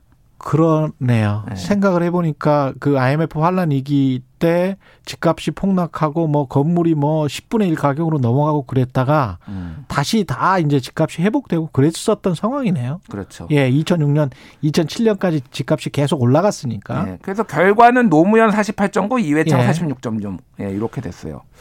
2007년 이제 17대 대선을 한번 봐야 될 텐데 음. 그때는 이명박 박근혜 후보가 한나라당 경선이 굉장히 치열했던 기억이 나고요. 이때는 예. 그냥 압도적이었습니다. 그, 그랬죠. 어느 정도 예. 압도적이었냐면은 예. 2007년 9월에 여론조사를 보면은 이명박 54점에 정동영 7 뭐 이렇게 나온 게 있어요. 7? 예, 예. 그러니까 민주당이 삽을 대삽을 푸고 있었다라고 이제 뭐 이거는 그래서 어. 이제 BBK 같은 악재가 터졌어요. 검찰 뭐 이제 수사에 들어가고 특검 들어가고 이런 거죠. 음. 근데 너무 표 차이가 컸고 정권. 심판론이 너무 너무 강했다. 그리고 아, 검찰도 사실은 면죄부를 그때 줬잖아요. 대선 줬죠. 예. 일주일인가 뭐 열일인가 앞두고 예. 발표를 했지 않습니까? 발표하고 특검 들어가서 예. 그 대선 끝나고 특검 결과 발표되고 예. 뭐뭐 밥 먹으면서 했나 뭐 하여간 잘 기억이 안 나는데 그 특검 결과 이명박 아, 대통령 당선자가 들었던 기억이 나는데 예. 어쨌든 검찰 수사가 큰 영향을 미치지 못했 모르겠습니다. 예, 예. 예. 그러니까 뭐 거기에서 유죄가 나왔다고 해서 또 저는 그래도 이명박 후보가 됐을 가능성이 높다라고 봐요 개인적으로. 저도 예, 예. 예. 그러니까 검찰 수사가 영향을 미치지 못했다라는 거고 압도적으로 가장 역대 그 표 차이로 보면 가장 압도적으로 이제 이겼다고. 어떤 그 직장인의 성공 신화 같은 게 있어서 음. 이명박 대통령이 되면 우리 모두 다 잘 먹고 잘 살 수 있을 것 같은 음. CEO가 될 수 있을 것 같은 그런 어떤 환상이 있었던 선거였습니다. 예, 그래서 예. 이명박 48.7, 정동영 26.1. 음. 거의 뭐 더블 스코어 정도까지. 났어요. 예. 18대 대선에서는 박근혜 대통령이 당선이 됐는데 예. 그때 지금 현직 대통령이 문재인 후보랑 붙었죠. 자, 이때도 예. 2002년하고 비슷한데 정몽준 노무현 단일화 이슈가 있었다면 이때는 안철수 문재인 단일화 이슈가 있었잖아요. 음. 근데 2012년 9월 여론조사를 보면은 박근혜 42, 안철수 20, 문재인 18. 그래서 아, 안철수 문재인을 합쳐도 박근혜한테 합쳐도 안안 됩니다. 되네. 예. 그러니까 이미 이게 2002년하고 다른 거야. 아까 전에는 뭐 30, 27, 20 이랬잖아요. 예. 그러니까 고만고만 하니까 단일화를 해도 딱 이긴 거야. 이게 하니까. 그러네요. 이때는 이미 단일화를 해도 안 되는 걸로 나왔고 어. 이 결과가 그대로 갔어요. 그러니까 사실 많이 앞섰습니다. 어떻게 보면 이게 결과가 박빙으로 나와서 그렇지 그때 음. 당시에 박근혜 후보는 많이 앞섰어요. 아, 그랬대요. 예. 확실히 그런 것들이 있구나. 음. 2017년 그러니까 D-100일이라는 게 굉장히 어떤 판세, 음, 지형이 딱 나뉘어지는 그런 시기는 맞군요. 그렇죠. 17년 대선 같은 경우는 뭐 이게 의미가 없잖아요. 이건 탄핵이어서. 뭐 탄핵에서 의미는 없는데 네. 어쨌든 D-100의 가장 중요한 이슈는 음. 박근혜 탄핵이었죠. 이게 뭐 의미가 없고. 그러니까 거의 그걸로 끝났다 이렇게 볼 네. 수가 있을 것 같아요. 그렇죠. 그래서 지금 역대 네. 그 2002년을 빼놓고 가장 이제 모든 그 100일에서 앞섰던 후보들의 공통점이 하나가 있는데 음. 한 번도 우세를 뺏기지 않았어요. 한 번도 우세를 뺏기지 않았습니까? 예, 예, 예. 다 여유 있게 앞섰습니다. 아, 예. 그게 또 공통점이군요. 예, 예. 그러니까 이게 좀 달라요. 근데 지- 이번이 그러면 이번은 2000 어떻게 되는 거예요? 자, 그러니까 그럼? 2022년은 어떻게 될 것이냐, 예. 2002년처럼 될 것이냐 모르겠습니다. 그거는 알 수는 없는데 지난 100일 전 여론은 윤석열 후보가 앞, 앞선 것 는 같아요. 뭐 동률까지 하나 나왔지만 대체적으로 보면 오차 범위 내에서 앞서는 거 아니면 오차 범위 밖에서 앞서는 거 여러 예. 개가 섞여 있죠. 예. 그러니까 중요한 거는 그거예요. 압도적으로 음. 계속 앞서느냐. 그러니까 한 번도 지금 윤석열 후보가 뒤집히지 않았다라는 거 계속 앞서고 있는 건 윤석열 후보한테 웃어주는데 음. 예 이전에 다 그 보수 후보들이 이겼을 때 패턴처럼 압도적으로 큰 차여야 된다. 큰 차여야 된다라는 거예요. 근데 지금 그렇지는 않잖아요. 지금 좁혀지고 있잖아요. 그러네요. 그게 이제 하나 변수다. 그래서 알 수 없다. 좀 알 수 없다라는 쪽이 좀 많이 있는 것 같고요. 또 다른 뭐 안철수, 심상정, 그다음에 김동연 이게 영향을 미칠 가능성이 있습니다. 그거는 거의 저는 영향을 없다? 미칠 가능성이 없다라고 봐야죠. 어차피 오자 육자 네. 구도여도 응. 그 양극화 상황 그렇죠. 그런 상황이다. 결국은 막판에 예. 모든 대선이 또 마찬가지지만 막판에 아. 양강 후보한테 쏠렸습니다. 그러니까 그거는 그렇군요. 변수는 안 되고 검찰 수사가 여- 영향을 못, 비- 못 미쳤던 게 공통적이에요. 무슨 검찰 수사 이런 거 BBK도 마찬가지고 지금도 마찬가지일 것 같아요. 이번도 마찬가지. 양쪽이 다 되고 있잖아요. 예. 둘 다. 그러니까, 예. 예. 그러니까 병풍 같은 경우에는 검찰 수사라기보다는 여론이 악화됐다라고 그렇죠. 보는 게 맞죠. 그리고 사실 그거는 거짓이었잖아요. 그러니까. 그렇죠. 김대엽 씨. 예, 예. 그렇다 보니까 이 검찰 수사는 영향을 못 미치고 결국은 음. 두 인물 대, 세력 간 대결이 될 것이다. 그리고 이제 이슈가 너무 옛날 지금 100일은 옛날에 음. 한 300일 정도, 200일, 300일 정도 됩니다. 이슈가 너무 많이 빠르게 터져 나오기 때문에 게다가 이제 미디어 양상이 또 바뀌었잖아요. 예, 예. 미디어의 지형이 바뀌어서 SNS가 너무 발달해가지고 음. 그런 것도 좀 있겠습니다. 그래서 결론은 이, 그러니까 옛날 패턴대로 100일 전 승자가 그대로 갈 수 있는지는 알 수 없다. 허망한 결론이지만은 진짜 이제 까봐야 된다. 끝까지 가봐야 된다. 이쭉 정도. 들어보니까 예, 예, 예. 논리적 추론인 것 같습니다. 감사합니다. 오늘 말씀 감사하고요. 지금까지 김준일 뉴스톱 대표였습니다. 고맙습니다. 감사합니다. KBS 일라디오 최경련의 최강시사 듣고 계신 지금 시각은 8시 45분입니다.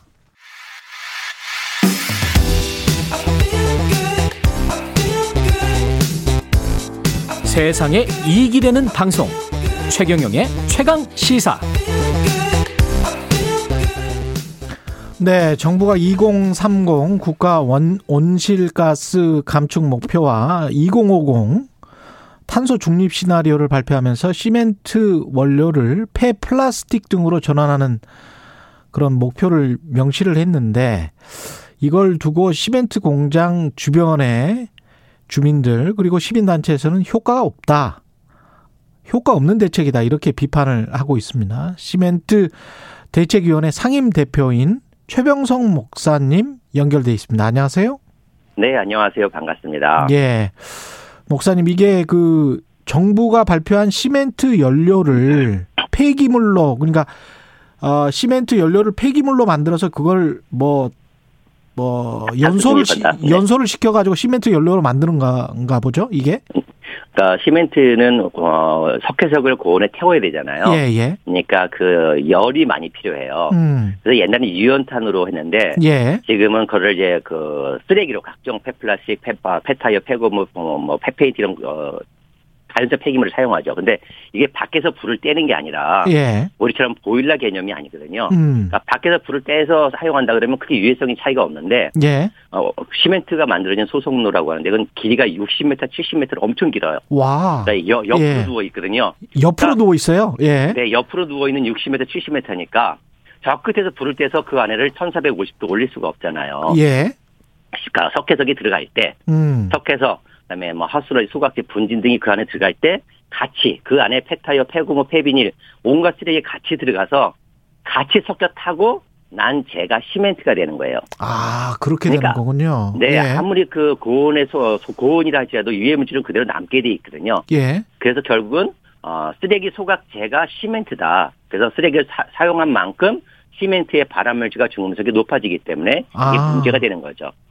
근데 언뜻 듣기에는 이제 그 폐기물이랄지 뭐 폐합성 수질할지 이런 것들을 효과적으로 다시 사용 시멘트로 사용할 수 있는 방안이 아닌가 뭐 이런 생각도 드는데 네. 그렇게 만든 시멘트가 몸에 안 좋습니까?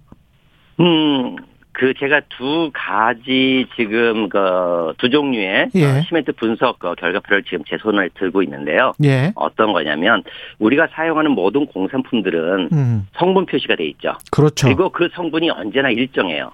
예. 근데 시멘트는 그날 어떤 쓰레기가 들어가 있느냐에 따라서 발암물질과 유해 중금속들이 매일 매일 매일 달라져요. 아. 그래서 제가 지금 이제 그 우리나라에서 유일하게 유니온 시멘트라는 공장이 있는데요. 예. 거기는 쓰레기를 거의 안 써요. 그래서 어. 유니온 시멘트와 그다음에 다른 일반 시멘트를 그 국내 최고 공인기관 두 곳에 분석을 맡겼어요. 예. 그랬더니 어, 쓰레기를 거의 안 넣는 유니온 시멘트는 발암물질도 불검출 없다는 거죠. 예. 인체 유해 중금속 거의 다 불검출. 쓰레기를 사용하지 않았기 때문에요. 그런데 예. 어, 그 쓰레기를 사용하는 시멘트는 발암물질과 중금속이 매일 달라지죠. 그다음에 어. 국립환경 저뿐만이 아니라 국립과학원에서도 매달 우리나라 국내 모든 시멘트를 분석해서 발표를 해요. 음. 그래서 유니온 시멘트는 국립환경과학원 조사 결과에도 매달 발암물질과 중금속이 불검출인데 음. 어, 나머지 시멘트들은 매달 매달 다르다. 아. 이것은 건강하고 안전한 시멘트는 기술의 차이가 아니라 단순히 쓰레기를 얼마나 차이다. 넣느냐 차이거든요. 탄소 배출은 어떻습니까? 탄소 배출은 다릅니까? 저- 아니요. 자, 사실 이렇게 생각하면 돼요. 예. 그 폐타이어, 폐고물, 시멘트 공장이 쓰레기 대체하겠다는 게 폐타이어, 폐고물, 폐비닐 이런 쓰레기들이잖아요. 예. 자, 쓰레기 뭘로 만들어요? 석유 제품으로 만들죠. 그렇죠. 그렇죠. 석유나 석탄은 같은 탄소를 가지고 있어요. 음. 그러니까 어, 이 폐타이어, 폐고물, 폐비닐을 썼다고 유- 탄소가 배출되지 않는 게 아니라 예. 가 동일한 양의 탄소가 배출하고 있어요. 그래서 아. 이것은 탄소 배출, 탄소 중립안이 아니라 예. 오히려 어, 시멘트의 유해성을 높여서 국민들을 고통스럽게 하고 단지 어, 그 시멘트 공장에도 쓰레기 처리비를 받아 떼돈 버는 아. 시멘트 공장의 이익만 가져오는 환경 오이만이다. 그래서 저는 이렇게 단 한마디로 말할 수 있어요. 이번에 정부의 쓰레기 대체 어, 유연차는 60% 쓰레기 대체하는 것은 대국민 사기이다라고 분명히 말할 수 있습니다. 그러니까 폐플라스틱을 재활용해서 시멘트로 만드는 방안은 탄소 배출을 줄이는 것도 아니고 네. 그리고 시멘트의 유해 물질, 특히 이제 발암 물질이나 이런 것들이 섞여 있을 가능성이 높기 때문에 이게 굉장히 안 좋은 정책이다. 네. 라는 거잖아요. 그죠? 네네. 예. 근데 정부는 그걸 업, 업계 편을 들어서 이런 정책을 편 거다? 네. 아. 어, 그, 이제, 그, 탄소 중립 위원회에서 발표하기 전에 예. 산자부와 시멘트 업계가 먼저 토론을 했습니다. 예. 그래서 산자부가 시멘트 업계를 그대로 받아가지고 예. 그거를 그대로 탄소 중립위원회에 올렸고 음. 탄소 중립위원회는 그거에 대한 어떤 검증도 없이 그대로 인용해서 발표한 것 뿐인 거죠. 근데 이제 시멘트 업체들은 지금 환경단체 주장이 과도하다. 유해 물질이 늘지 않았고 이걸 폐 플라스틱이나 이런 거를 좌우지간 활용을 하는 거니까 네. 그럼 어떤 그 순환의 고리에 들어가 있잖아요. 네네. 그렇게 되면 좋은 거 아니냐. 뭐 이런 주장을 하고 있는 거잖아요. 어, 시멘트 공장은요. 예. 지금 국내 환경 오염 물질 배출 환경부가 690개 정도를 외- 어, 체크를 하고 있거든요. 예. 어, 그 중에 어, 상위 20위 안에 어, 국내 시멘트 공장 모두 8개가 다 들어가 있어요. 그러니까 업종별로는 2위에 해당돼요. 어, 근데 이, 이 또 항목을 자세히 봐- 살펴보면요. 예. 어, 업, 업계 1위인 그 발전업은 일산화탄소를 합산이 돼 있습니다. 예. 근데 시멘트 공장은 어, 일산화탄소도 배출 항목 계산에 빠져 있어요. 음. 그리고 심지어 시멘트 공장은 실시간 측정하고 있는 어, TMS에 그, 그 외에 분진과 유해 물질을 수시로 뿜어냅니다. 음. 이런 것들을 다 합산한다면 시멘트 공장은 엄청난 거죠. 시멘트 그러면 공장은, 예, 예. 그러면 유연탄으로 했었을 때도 마찬가지였을 거고 그 전에 네. 폐플라스틱으로 해도 문제가 있다라고 한다면 어떻게 해야 되는 겁니까? 그럼 시멘트 업계는? 이거는 환경부의 책임이에요. 그동안 어 그 이제 IMF가 터지면서 방치 폐기물들이 많이 발생을 했거든요. 예, 예. 그때부터 어, 어 2000년, 2000년 초에 환경부가 방치 폐기물을 해결을 위해서 다양한 용역들을 줍니다. 음. 그래서 이미 그 방치 어, 폐기물의 처리 문제를 발생했고 그때 그때부터 또 많은 그 이게 폐기물은 폐타이어, 폐비닐 이런 것들은 석유 제품이기 때문에 예. 500도에 열을 가하면 열분해를 통해서 석유로 다시 돌아옵니다. 이러한 다양한 기술들이 이미 개발돼 있어요. 심지어 한 업체는 저한테 33억짜리 논문을 들고 왔어요. 어, 그 산자부, 그러니까 기재부와 함께 한 용역인데요. 예. 폐타이어를 열분해하는 그 중유로 만드는 세계 최고의 기술을 가지고 있습니다. 음. 그런데 환경부가 모든 폐타이어를 시멘트 공장에 주느라고 저에게 폐타이어가 줄 게 없답니다. 그러니까 저희는 중국으로 갑니다. 라고 그 업체 사장님이 저한테 온 적이 있어요. 벌써 10년이 넘었는데요. 예. 우리나라엔 이미 열분의 좋은 기술들이 가지고 있어요. 근데 환경부가 지금까지 쓰레기를 편안하게 시멘트 공장에 처리하느라고 이런 좋은 친환경 기술을 개발하지 않고 있다가 아. 폐기물 문제가 시급해지니까 시멘트 공장밖에 대안이 없다라고 하며 환경을 역 악화시키는 잘못된 정책을 펴고 있는 거죠. 그러니까 다른 나라들은 뭐 에코 시멘트랄지 뭐 그린 시멘트 독일 같은 경우에 그런 게 있는 것 같더라고요. 어, 지금 말 자, 지금 네. 말씀하시는 게 그런 겁니까? 어, 외국도 그 쓰레기로 예. 어, 시멘트 제조에 쓰레기를 사용해요. 그런데 음. 어, 정말 많은 게 다르죠. 쓰레기가 시멘트에 들어간다는 모양만 같지만 음. 어, 첫째 뭐가 다르냐? 석회서 품질이 달라요. 일본하고 우리나라랑 비교해도 발암물질 전환율이 쓰레기를 안 넣어도 우리나라 석회석은 품질이 나빠서 두 배의 그 발암물질이 많아집니다. 예. 그런데 독일 같은 경우 그 배출가스 기준 항목이 엄청나게 어, 강해요. 최소한 일곱 개 이상을 어, 규제를 하고 있죠. 예. 그런데 우리는 세 개밖에 안 해요. 음. 그다음에 우리나라처럼 아파트에 살아가는 나라 국민들 모든 국민들이 아파트에 사는 나라가 있을까요? 예. 없죠. 그래서 이런 다양한 주거 환경과 시멘트 공장의 기술 현실들이 다른데 외국도 쓰레기를 사용한다라는 이름 하나만으로 자꾸 음. 그렇게 거짓말을 하고 있죠. 그렇다면 외국의 시멘트 공장들이 사용하는 쓰레기 사용 기준과 배출가스 규제 항목들을 시멘트 공장이 그대로 지금 따라 하면 돼요. 음. 근데 안 하고 있거든요. 음. 그래서 목사님이 그 주장하시는 것은 어떻게 해야 된다는 거죠? 시멘트 업계와 정부가? 어, 마지막으로. 해결책은 간, 어, 예. 해결책은 간단해요. 만약에 네. 지금 쓰레기가 너무 많이 발생해서 음. 그 쓰레기 처리가 시멘트 공장의 도움을 받을 수밖에 없다란다면 예. 어, 시멘트 등급제를 실시하면 돼요. 시멘트 등급제. 예, 그래서 어, 모든 물건들을 국민들이 선택할 권리가 있잖아요. 음. 근데 유일하게 어, 시멘트만은 또 고르지 못해요. 32평 아파트에 예. 들어가는 시멘트 값이 150만 원밖에 안 돼요. 음. 뭐 지금 뭐 7억, 8억, 10억, 뭐 20억까지 가는데 예. 정말 시멘트 값의 0.1%다 0.18밖에 안 되는데요. 음. 그것 때문에 왜 우리가 쓰레기 시멘트에 우리 아이들이 갇혀 살아야 될까? 말이 안 되는 거고요. 그래서 알겠습니다. 쓰레기를 넣은 시멘트와 쓰레기를 넣지 않은 시멘트를 구분을 해서 음. 어, 쓰레기를 넣은 시멘트는 도로와 항만 등에 사용하고 아. 우리 아이들이 살아가는 아파트에는? 거주 공간, 예, 거주 음. 공간에는 쓰레기를 넣지 않은 시멘트를 등급제를 한다면 음. 이 문제는 간단히 해결된다. 그래서 저는 이렇게 생각을 해요. 알겠습니다. 만- 네. 예. 시멘트 대책위원회 상임 대표이시고요. 최병성 목사님이었습니다. 고맙습니다. 네, 감사합니다. 예. 12월 1일 수요일 KBS 1라디오 최경령의 최강 시사였습니다. 고맙습니다.